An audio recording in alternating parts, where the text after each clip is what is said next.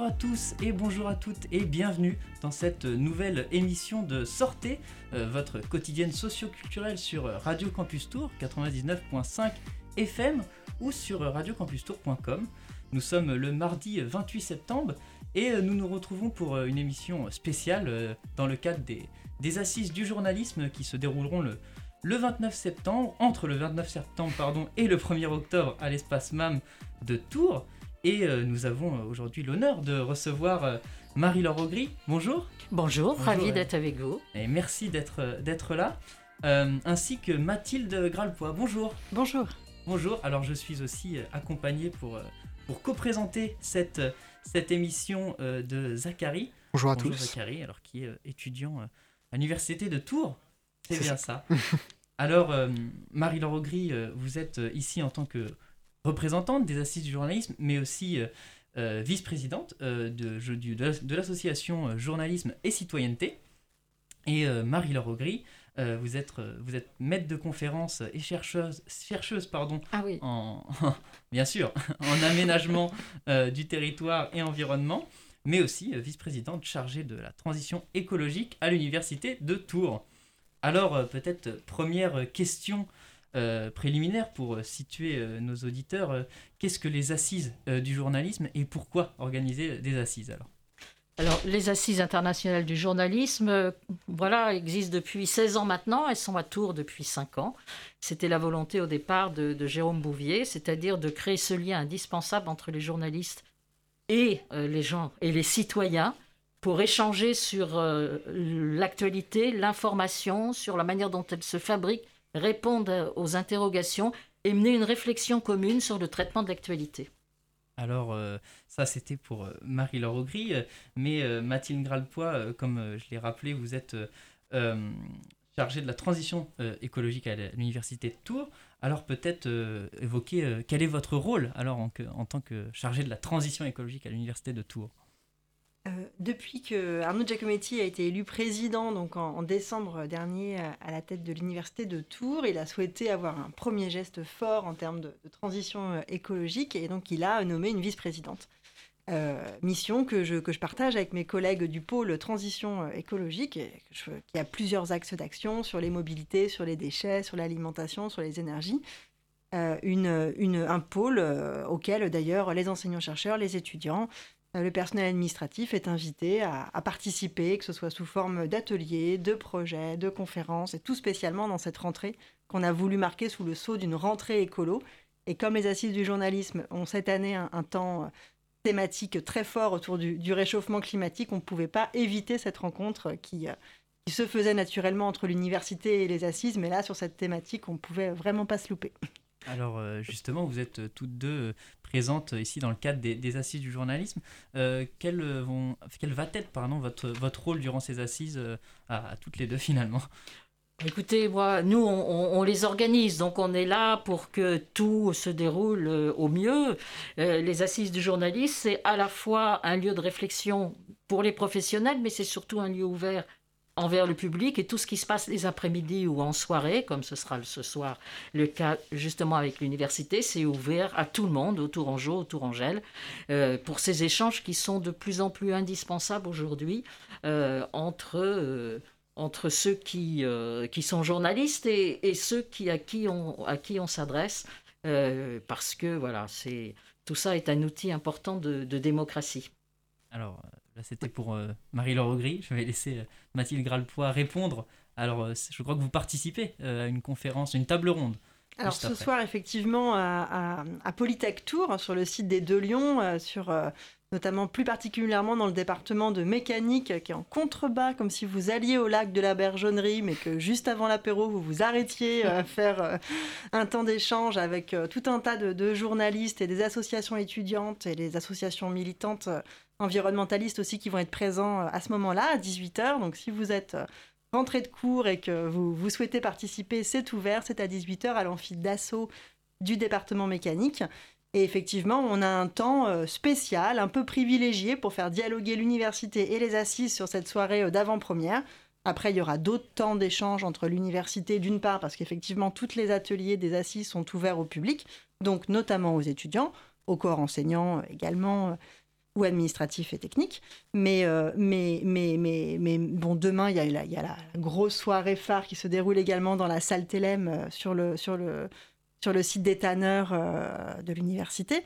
Mais voilà, je, je crois qu'il y avait euh, de toute façon déjà une relation entre l'université et les assises, ne serait-ce que par la présence de l'école publique euh, de journalisme de Tours, mais également euh, voilà, par, par des échanges qui, qui, me semblent intéressants et fructueux. Mais maintenant que les assises s'installent à Tours et que cette soirée d'avant-première ce soir marque aussi une forme de collaboration un peu plus serrée, un peu plus nouvelle, je crois qu'on a devant nous des beaux programmes pour les années à venir. Exactement, c'est ce que l'on souhaite bien sûr.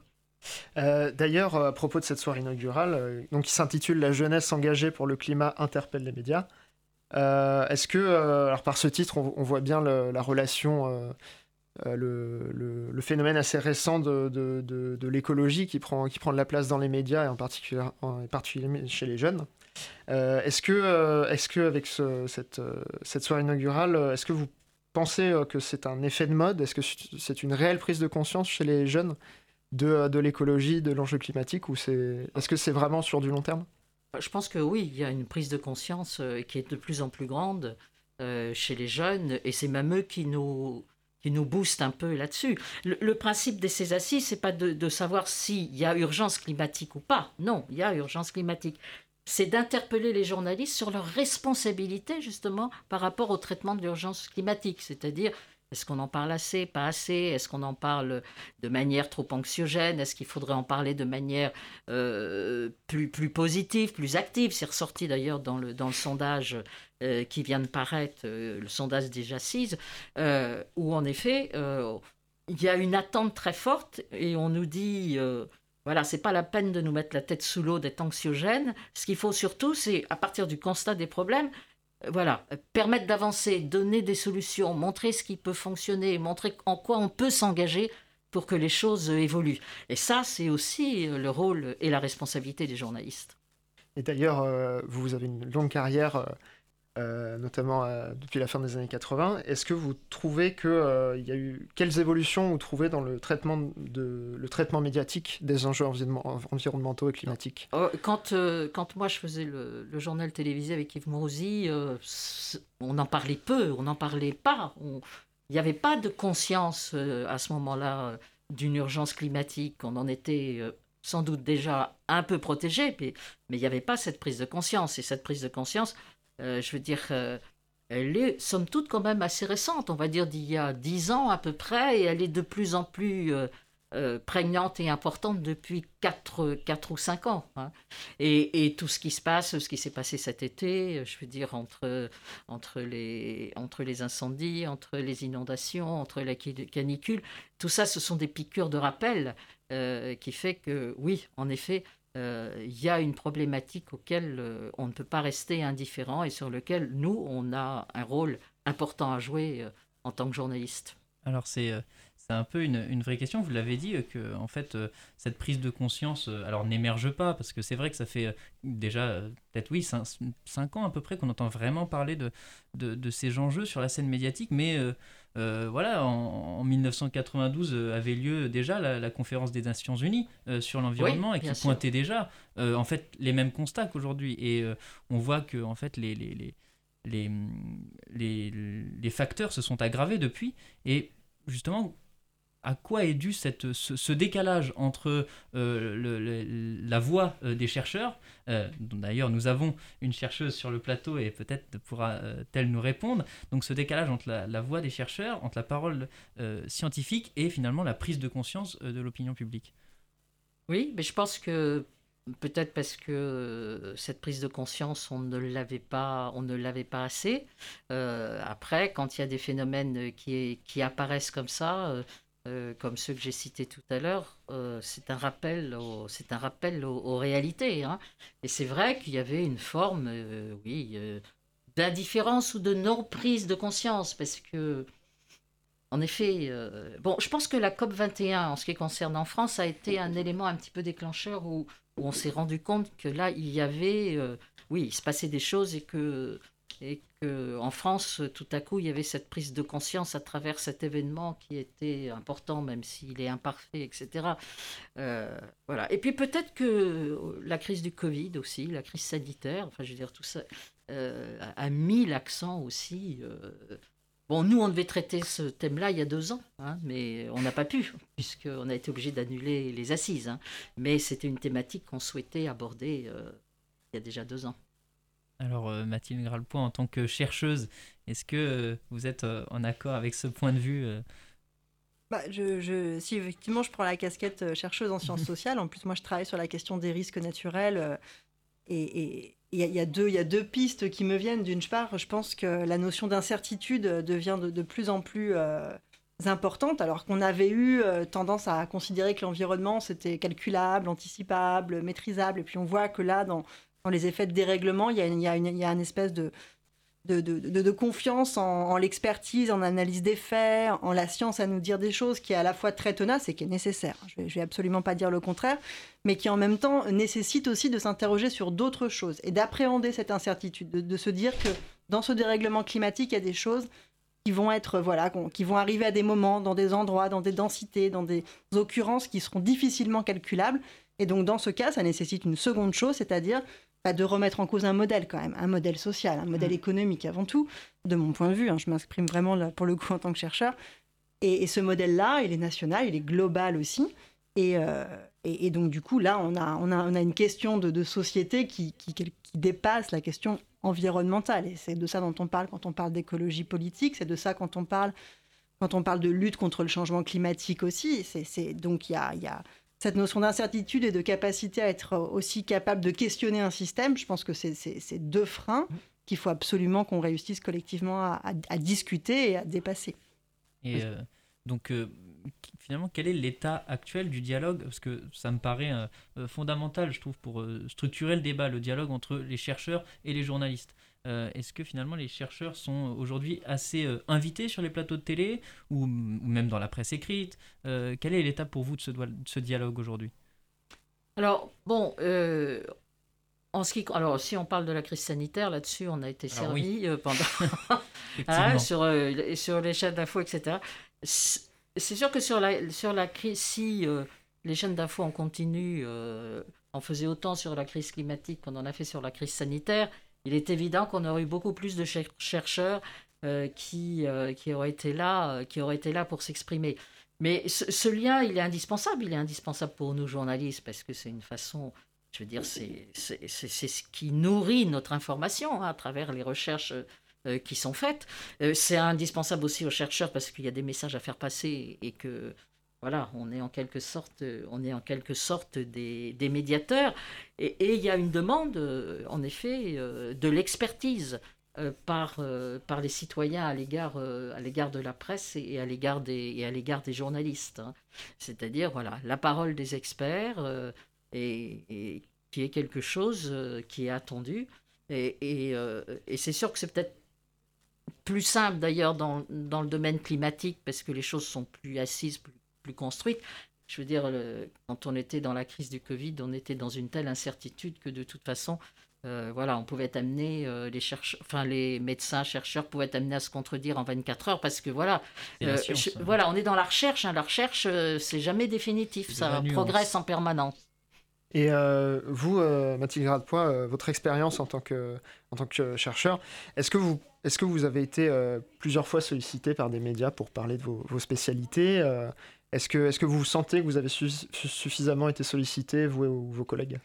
Alors, c'est vrai que moi, je ne pense pas que j'ai euh, une, euh, comment dire, une, un portrait forcément très euh, représentatif de l'ensemble de la recherche, notamment de la recherche en sciences sociales, hein, parce que moi, je, je, fais de, de l'aménagement du territoire, de la géographie, de l'analyse des politiques publiques. La première chose que je peux dire, c'est que c'est vrai que c'est, j'imagine que c'est toujours plus facile d'inviter sur un plateau un expert qui a une réponse à une question, et c'est nécessaire, qu'un chercheur qui va reposer une question à la question qu'on lui a euh, donnée. Donc c'est vrai que moi j'ai toujours eu envie, euh, toujours plaidé aussi pour avoir des, temps de discussion avec les médias, pour euh, trouver les, passerelles, les liens, qui fait qu'à un moment donné, le travail qu'on fournit en tant que chercheur, qui est un travail de, d'analyse des, des, conflits, quels qu'ils soient, ça peut être un conflit mathématique, un conflit médical, une maladie, un antagonisme, une, mais à un moment donné, un chercheur, c'est là pour répondre à, une, anomalie, à une, controverse. Donc, ça, ça, vient reposer des questions sur une situation déjà peut-être potentiellement difficile. Donc, je peux comprendre parfois que la place du chercheur, notamment dans la formation quotidienne, soit compliquée à, faire intervenir, parce qu'on a besoin de réponses, on a besoin d'analyse des faits. Après, euh, de fait, moi, j'ai senti quand même à titre personnel euh, un, accroissement très significatif de ma, de, ma demande de médias, que ce soit beaucoup de radio euh, sur, sur, sur, France Culture, sur France Bleu, sur sur oui alors du magazine aussi. Je pense à Zadig je pense à Reporter je pense à, plusieurs à Mediapart à plusieurs à plusieurs à plusieurs journaux et c'est vrai que du coup on sent quand même que sur cette question environnementale il y, a, va y avoir quand même des, des, liens qui vont se tisser. Et moi j'en suis vraiment très très très très intéressée. Après, je, connais mal en fait le métier de média et, et, et, les métiers de journaliste. Et je pense que c'est aussi dans des moments comme ça qu'on comprend les attentes des uns et des autres, les métiers, le, concret aussi du métier, parce que je, vois bien qu'à un moment donné, quand on apparaît sur un carnet d'adresse d'une, euh, par exemple de, Radio France, on est rappelé beaucoup plus souvent que quand on n'y était pas du tout. Donc j'imagine et on fait pareil nous quand on doit faire intervenir des professionnels dans des cours, on rappelle celui qui s'est très bien débrouillé la fois d'avant, l'année d'avant. Donc je, j'en tire aucune frustration et ni, et ni incompréhension, mais mais c'est vrai que, que, voilà, que j'ai je, notamment très confiance et, plein d'envie dans ces liens tissés entre université et journalistes, parce que je pense qu'il y, y, y, a des passerelles évidentes. D'ailleurs, vous soulevez un point intéressant, c'est-à-dire que c'est un peu une dichotomie euh, un peu classique aujourd'hui, mais entre le temps long du chercheur et, euh, euh l'information, l'immédiateté de l'information, surtout avec la, montée des, des chaînes d'information, Internet qui a redéfini complètement la, l'information, la, vitesse de communication.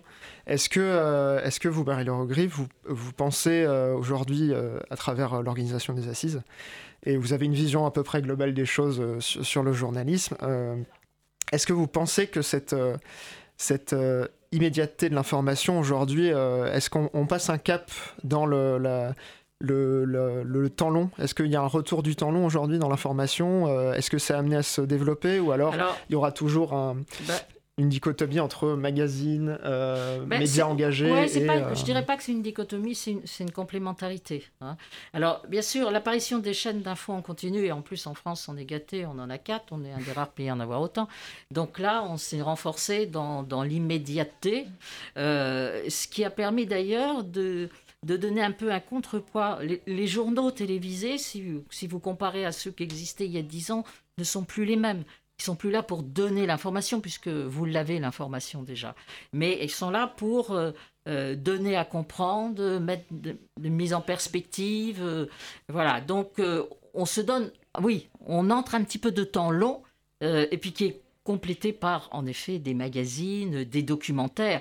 Voilà, je veux dire, l'information, elle se décline de différentes façons. Euh, quand vous ouvrez le monde, euh, vous allez, euh, vous avez des articles qui vous permettent d'aller au fond des choses. Voilà, donc chacun peut, à un moment, en fonction de voilà de son envie, de sa disponibilité, de sa curiosité, peut aller dans l'immédiateté, mais aussi euh, complété par, euh, par une enquête. Par... Donc voilà, mais c'est sûr que cette immédiateté de, de l'information, euh, et c'est très compliqué pour les journalistes, hein, parce qu'on est dans l'immédiateté, en même temps on dit qu'il faut avoir assez de recul. donc c'est le grand écart. Hein, et on est rentré dans, oui, dans, dans, dans, un, dans, une, dans un contexte qui, qui est compliqué, et, mais qui en même temps permet euh, de montrer qu'il y a une attente, en effet, euh, du, du, temps long, hein, de la slow information. Euh, voilà. Alors après, des fois, il faut en persuader éventuellement euh, des directions, des rédacteurs en chef, parce que vous savez, la culture du zapping, on pense qu'à partir du moment où on a fait plus d'une minute ou un truc comme ça, les gens vont décrocher, vont pas suivre, ils vont pas écouter.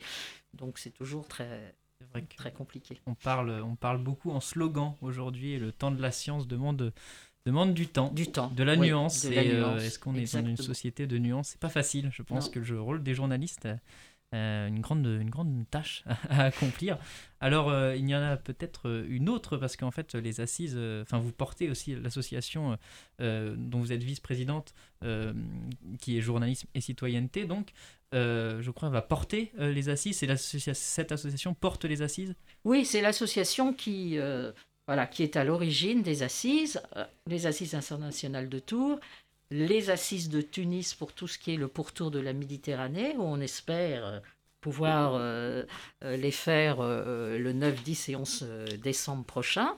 et aussi, on aura un rendez-vous plus tard, on fera les assises européennes. Donc c'est une déclinaison de, de, de, ce lien que l'on veut renforcer avec les citoyens et entre citoyens et journalisme. Voilà. On sent que c'est un outil indispensable de, de démocratie. Et, et, en général, même si on critique euh, volontiers et très facilement les journalistes, euh, en même temps, il y a une attache à la fonction, enfin au journalisme lui-même. Hein, les gens disent, voilà, c'est, oui, un outil important, indispensable, et notamment euh, en pays dans une démocratie. Effectivement, le, journalisme euh, apparaît euh, consubstantiel euh, à la démocratie et permet peut-être aux citoyens d'exercer convenablement leur, leur souveraineté. Mais justement, dans le, dans le contexte un peu quand même de, défiance médiatique aujourd'hui, il faut le reconnaître. Oui, oui. mais qui n'est pas nouvelle. Hein. Non, non, qui n'est pas, mais, nouveau, mais qui est peut-être de, de, plus en plus plus en plus fort. Euh, quel est le sens euh, d'organiser des assises dans ce contexte? Est-ce qu'on peut caresser l'espoir que euh, les assises soient un, événement qui permette de, renouer un, lien de confiance entre le public et, les professionnels de l'information? Bien sûr, bien sûr, c'est une des raisons, hein, c'est de renouer ce lien de conscience. Et c'est aussi de faire, nous, notre autocritique. Hein. C'est-à-dire que c'est un moment, c'est de se poser, voilà, on se pose, hein, on réfléchit à notre action, à nos méthodes, est-ce qu'on fait bien? Est-ce qu'on fait pas bien? Euh, Comment on peut euh, ce lien justement avec les experts qu'on retrouve dans les ateliers euh, Voilà, comment on peut ensemble progresser pour une meilleure qualité de l'information au service du citoyen? Et oui, c'est le. Ah, d'ailleurs, il y a pas mal de, il y a tout un programme tourné sur l'éducation aux médias pour le jeune public qui sera mis à l'honneur. Bon, ici, on est sur une radio étudiante. On espère que nos éditeurs entre 16 et 35 ans. Et euh, en quoi est-ce que c'est intéressant particulièrement pour, euh, pour ce public et en quoi les assises sont particulièrement intéressantes pour euh, un jeune public? Alors c'est une question qui vaut aussi pour Mathilde Gralpoix parce que en tant que, en tant que chercheuse, c'est important, je pense, de toucher la jeunesse.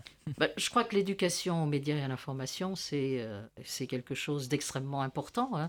et encore plus important aujourd'hui parce que, voilà, euh, l'environnement, euh, Internet, réseaux sociaux euh, complexifie les choses et qu'il y a voilà une attention particulière. Les, assises ont toujours été très impliquées dans l'éducation aux médias. Pendant trois jours, il va y avoir en effet des ateliers. Vous, Radio Campus, vous avez un atelier radio qui est installé à MAM où les collégiens, les lycéens vont pouvoir s'exercer à la radio faire leur émission. Donc c'est quelque chose, de, quelque chose de, très important. On va remettre des prix pour les actions qui sont faites en direction de l'éducation aux médias. Ça fait partie maintenant dans l'éducation nationale, en effet, d'une matière euh, à part entière dans certaines classes. Et, ça, c'est capital. C'est un outil important pour euh, les jeunes de pouvoir euh, décrypter l'information, décrypter l'image, euh, déjouer les fausses informations, les tests complotistes. Voilà, donc de leur donner, de leur donner des outils pour ça c'est quelque chose auquel on est euh, extrêmement euh, attaché. Et c'est d'ailleurs tout l'objet aussi de ce partenariat avec l'Université de Tours euh, cette année qui a a priori amené à se développer pour les, années suivantes. Bah, de, pour parler concrètement, notamment sur la soirée de ce soir, hein, qui commence à 18h, donc il est toujours temps de, vous y rendre.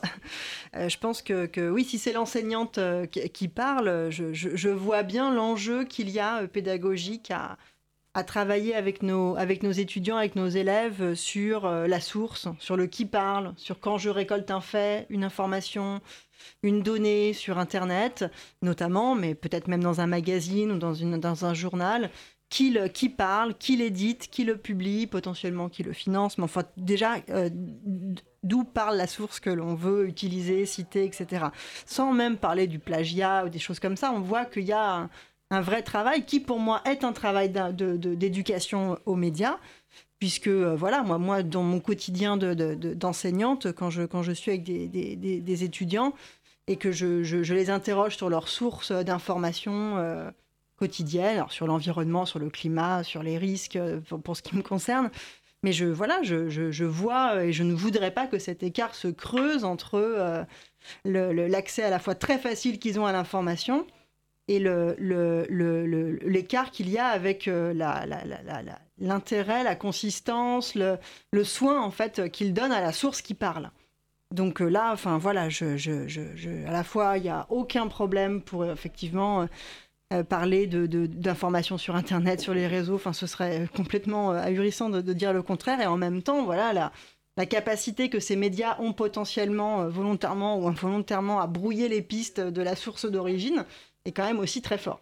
Donc, donc, donc la, personnification de la parole sur certaines personnes phares ou personnes vedettes qui relaient ou qui, qui relaient des relais de relais de relais. Après, on, on, peut potentiellement s'y perdre. Donc je pense que vraiment, cette éducation, c'est une éducation par l'université, euh, pour les médias et pour la vie citoyenne d'une manière générale.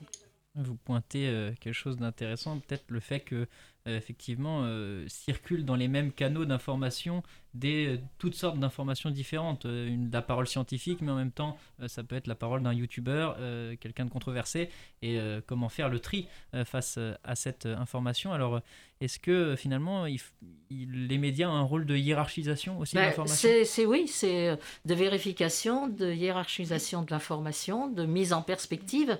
Euh, voilà, ça c'est le rôle même euh, des journalistes. Hein.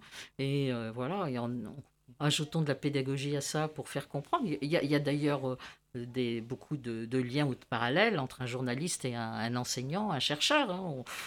On, est un petit peu dans, le, dans le même. Méthodologie un peu. Oui, dans la même mmh. méthodologie. Hein.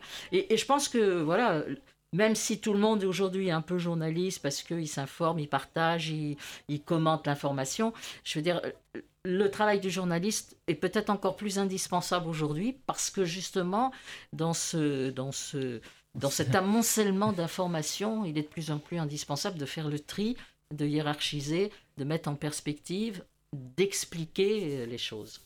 Faire le tri dans un, dans un marché donc de l'information qui est quelque peu dérégulé. Alors on parlait de, la jeunesse euh, il y a quelques instants. Euh, je crois que Mathilde, vous êtes euh, chargée de transition écologique à l'université de Tours et il y a eu des, une organisation, en fait une rentrée écolo qui s'est passée. Alors euh, peut-être nous en dire quelques mots. Bah oui, c'est pas fini en plus de ça, donc euh, d'autant plus euh, favorable à en dire un mot. Cette, on a souhaité avec l'équipe présidentielle à l'université mettre cette rentrée qui à Tours se fait en 100%, 100 présentiel. On est vraiment très content de vous revoir, de revoir nos étudiants, de revoir nos collègues, d'avoir nos amphis, d'avoir nos salles de TD. Et donc pour accompagner un peu ces retrouvailles, euh, on a avec le pôle transition écologique de l'université de Tours, on a mis en place ce qu'on a appelé une rentrée écolo, donc euh, qui a débuté plus ou moins le 9 septembre avec Fac à vélo, qui est un événement récurrent auquel j'espère vous participez toutes et tous. Et puis on a émaillé ces, semaines jusqu'à euh, jusqu'à vendredi soir, hein, où il y aura la soirée de clôture de cette rentrée écolo avec la projection en salle Télém du, du film Douce France. Là aussi, c'est sur, c'est ouvert à tout le monde. C'est à 19h euh, euh, dans la salle euh, sur le parvis des tanneurs à l'université. Avec, suite à la projection du film, un débat avec plusieurs acteurs de la transition socio-agricole locale. Donc vraiment, venez-y, on, vous attend toutes et tous. Et puis on a émaillé ces différentes semaines d'ateliers de réparation de vélos, de customisation de meubles, de découverte de plantes euh, sauvages et comestibles, de, de visites de, de chaufferie de l'université, etc., euh, etc., pour avoir euh, sur différentes champs voilà, des actions aussi, parce qu'on le disait tout à l'heure, l'éco-anxiété chez les jeunes, ça existe, mais agir, c'est possible aussi. Donc se dire que l'université est un lieu, un espace, une communauté dans laquelle on peut agir, on peut s'informer, mais on peut aussi trouver les moyens de faire cette transition, c'est possible. c'est ce soir aussi à l'amphi d'assaut et ce sera jusqu'à vendredi en salle Télém à 19h. Eh bien, c'est une, une, belle conclusion. Je vais vous remercier ben, merci chaleureusement d'être venu. Merci aussi. Et merci à Radio Campus pour sa collaboration aux assises. Alors nous allons marquer une courte pause, une courte, une pause musicale avec euh, un titre euh, qui euh, évoque l'écologie puisqu'il s'agit de, Marvin Gaye, l'album What's Going On de 1971, l'une des premières chansons à évoquer en fait les, les dommages de l'homme sur, sur la nature. C'est Merci Merci, dit écologie et on se retrouve juste après.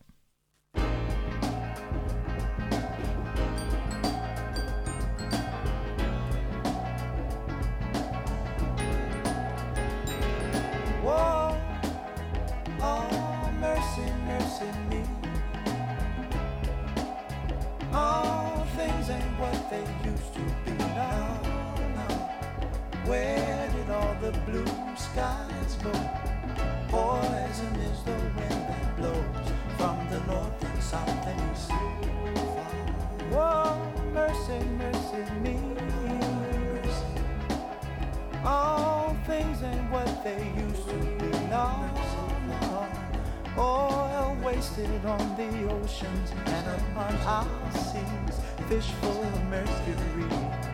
Oh, oh mercy, mercy me. All things ain't what they used to be.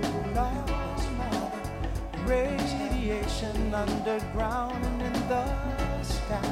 Animals and birds who live nearby are dying